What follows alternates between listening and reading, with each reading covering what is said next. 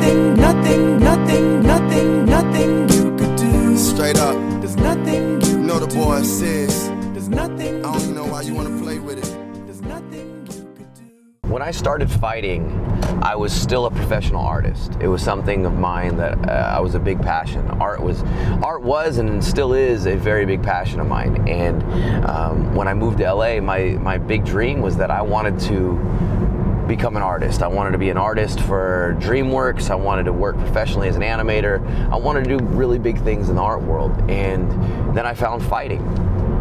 And one of the p- things that people don't know is that when I started fighting, I was still in my career as an artist. I was I was still doing a lot of things. In fact, I had companies like Nike that we were doing artwork for, National Academy of Sports Medicine, were were types of businesses that we were doing stuff for.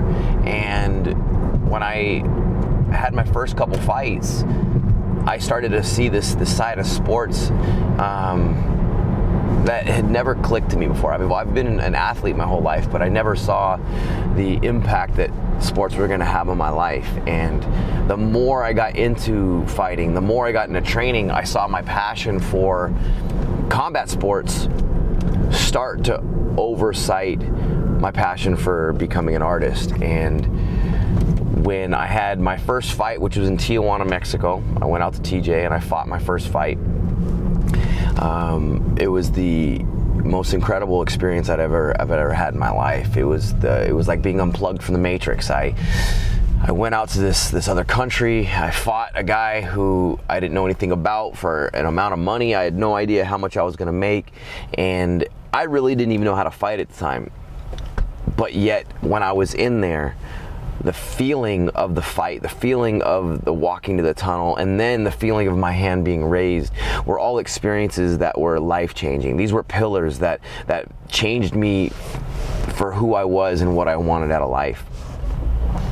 When I had my second fight, I won by by submission, and I was like, "Wow, this is this is incredible."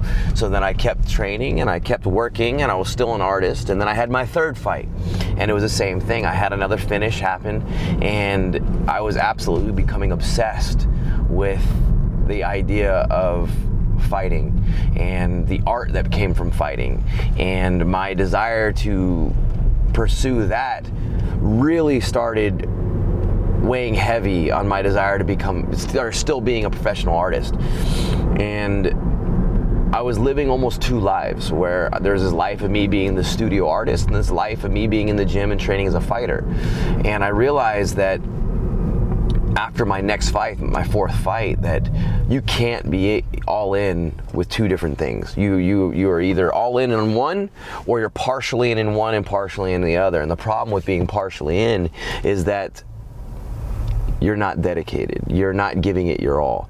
And I had my first opportunity to fight for uh, the California title. Actually, it was a national title, I guess, but.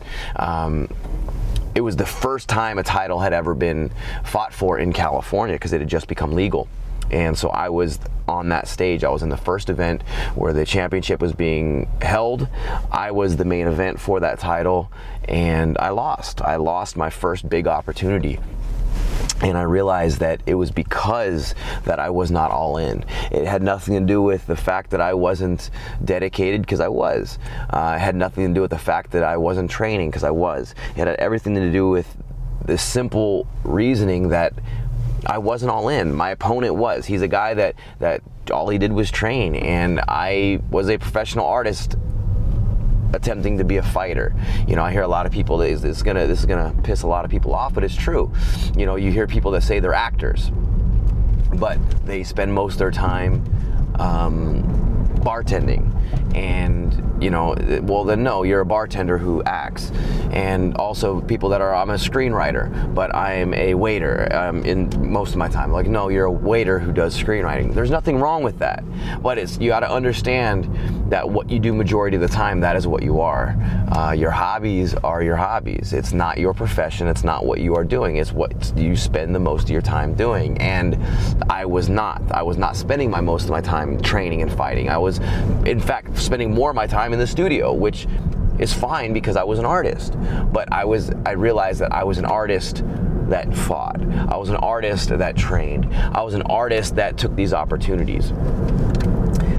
And so when I realized that I wanted to pursue fighting, I no longer wanted to be an artist who fought. I wanted to become a fighter. I wanted to become an athlete who had these other attributes. Uh, I decided to say, you know what? Now's the time I'm to take this risk. I can always go back to art, but if I'm to be all in, I'm to be all in. I'm to give this thing a real shot. And so I, I told my business partner at the time that I said, "Hey, uh, I want to pursue this this career in fighting, and um, here, studio is yours. You can have all all the things that we have, and I, I just it's time for me to move on. And if I feel like later on I want to come back to art." The opportunity will always be there for me, but I, right now I got to do this. And so when I did that, another thing came along with it that all my my income was gone.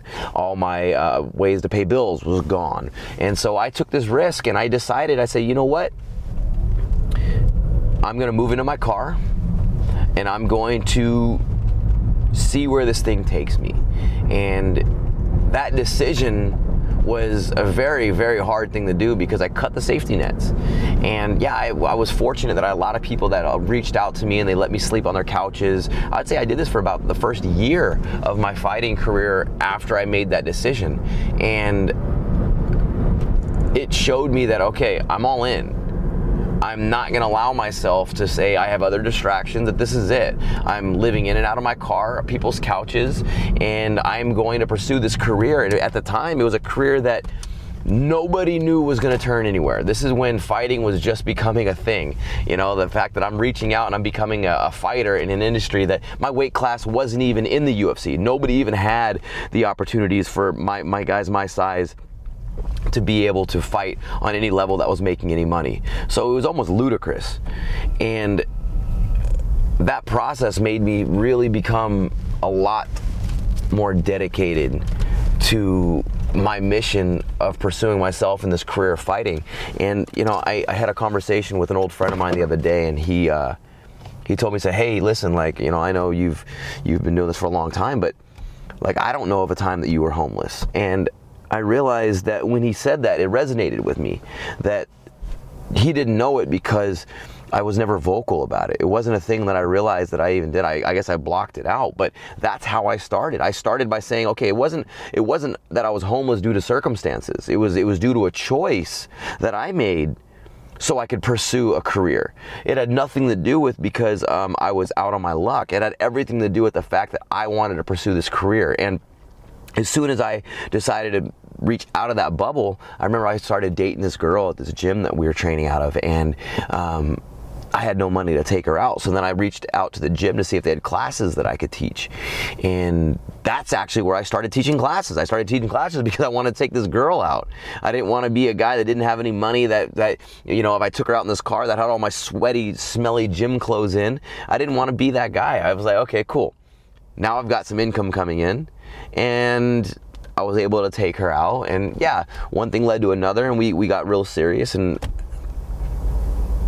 I moved in, and that took care of that situation. But me deciding to be homeless is, is interesting because it was a choice. It was a choice of do I stay unhappy doing what I'm doing? Or do I pursue this sport and become happy and not care about what's on the in between of the process? And that absolutely was the right choice. That if you are in pursuit of a monetary check, but what you have to do to get that money doesn't make you happy, there's no way you're ever going to be happy with that money.